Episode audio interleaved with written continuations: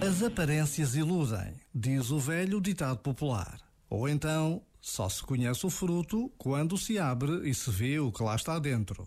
Se olharmos à nossa volta, percebemos como a sabedoria popular é valiosa e certeira. Não devemos ser desconfiados nem preconceituosos, mas o bom senso manda-nos ver para lá das aparências em todas as situações. Por vezes, basta a pausa de um minuto para alterarmos um pensamento. E Deus permanece no meio de nós. Este momento está disponível em podcast no site e na app.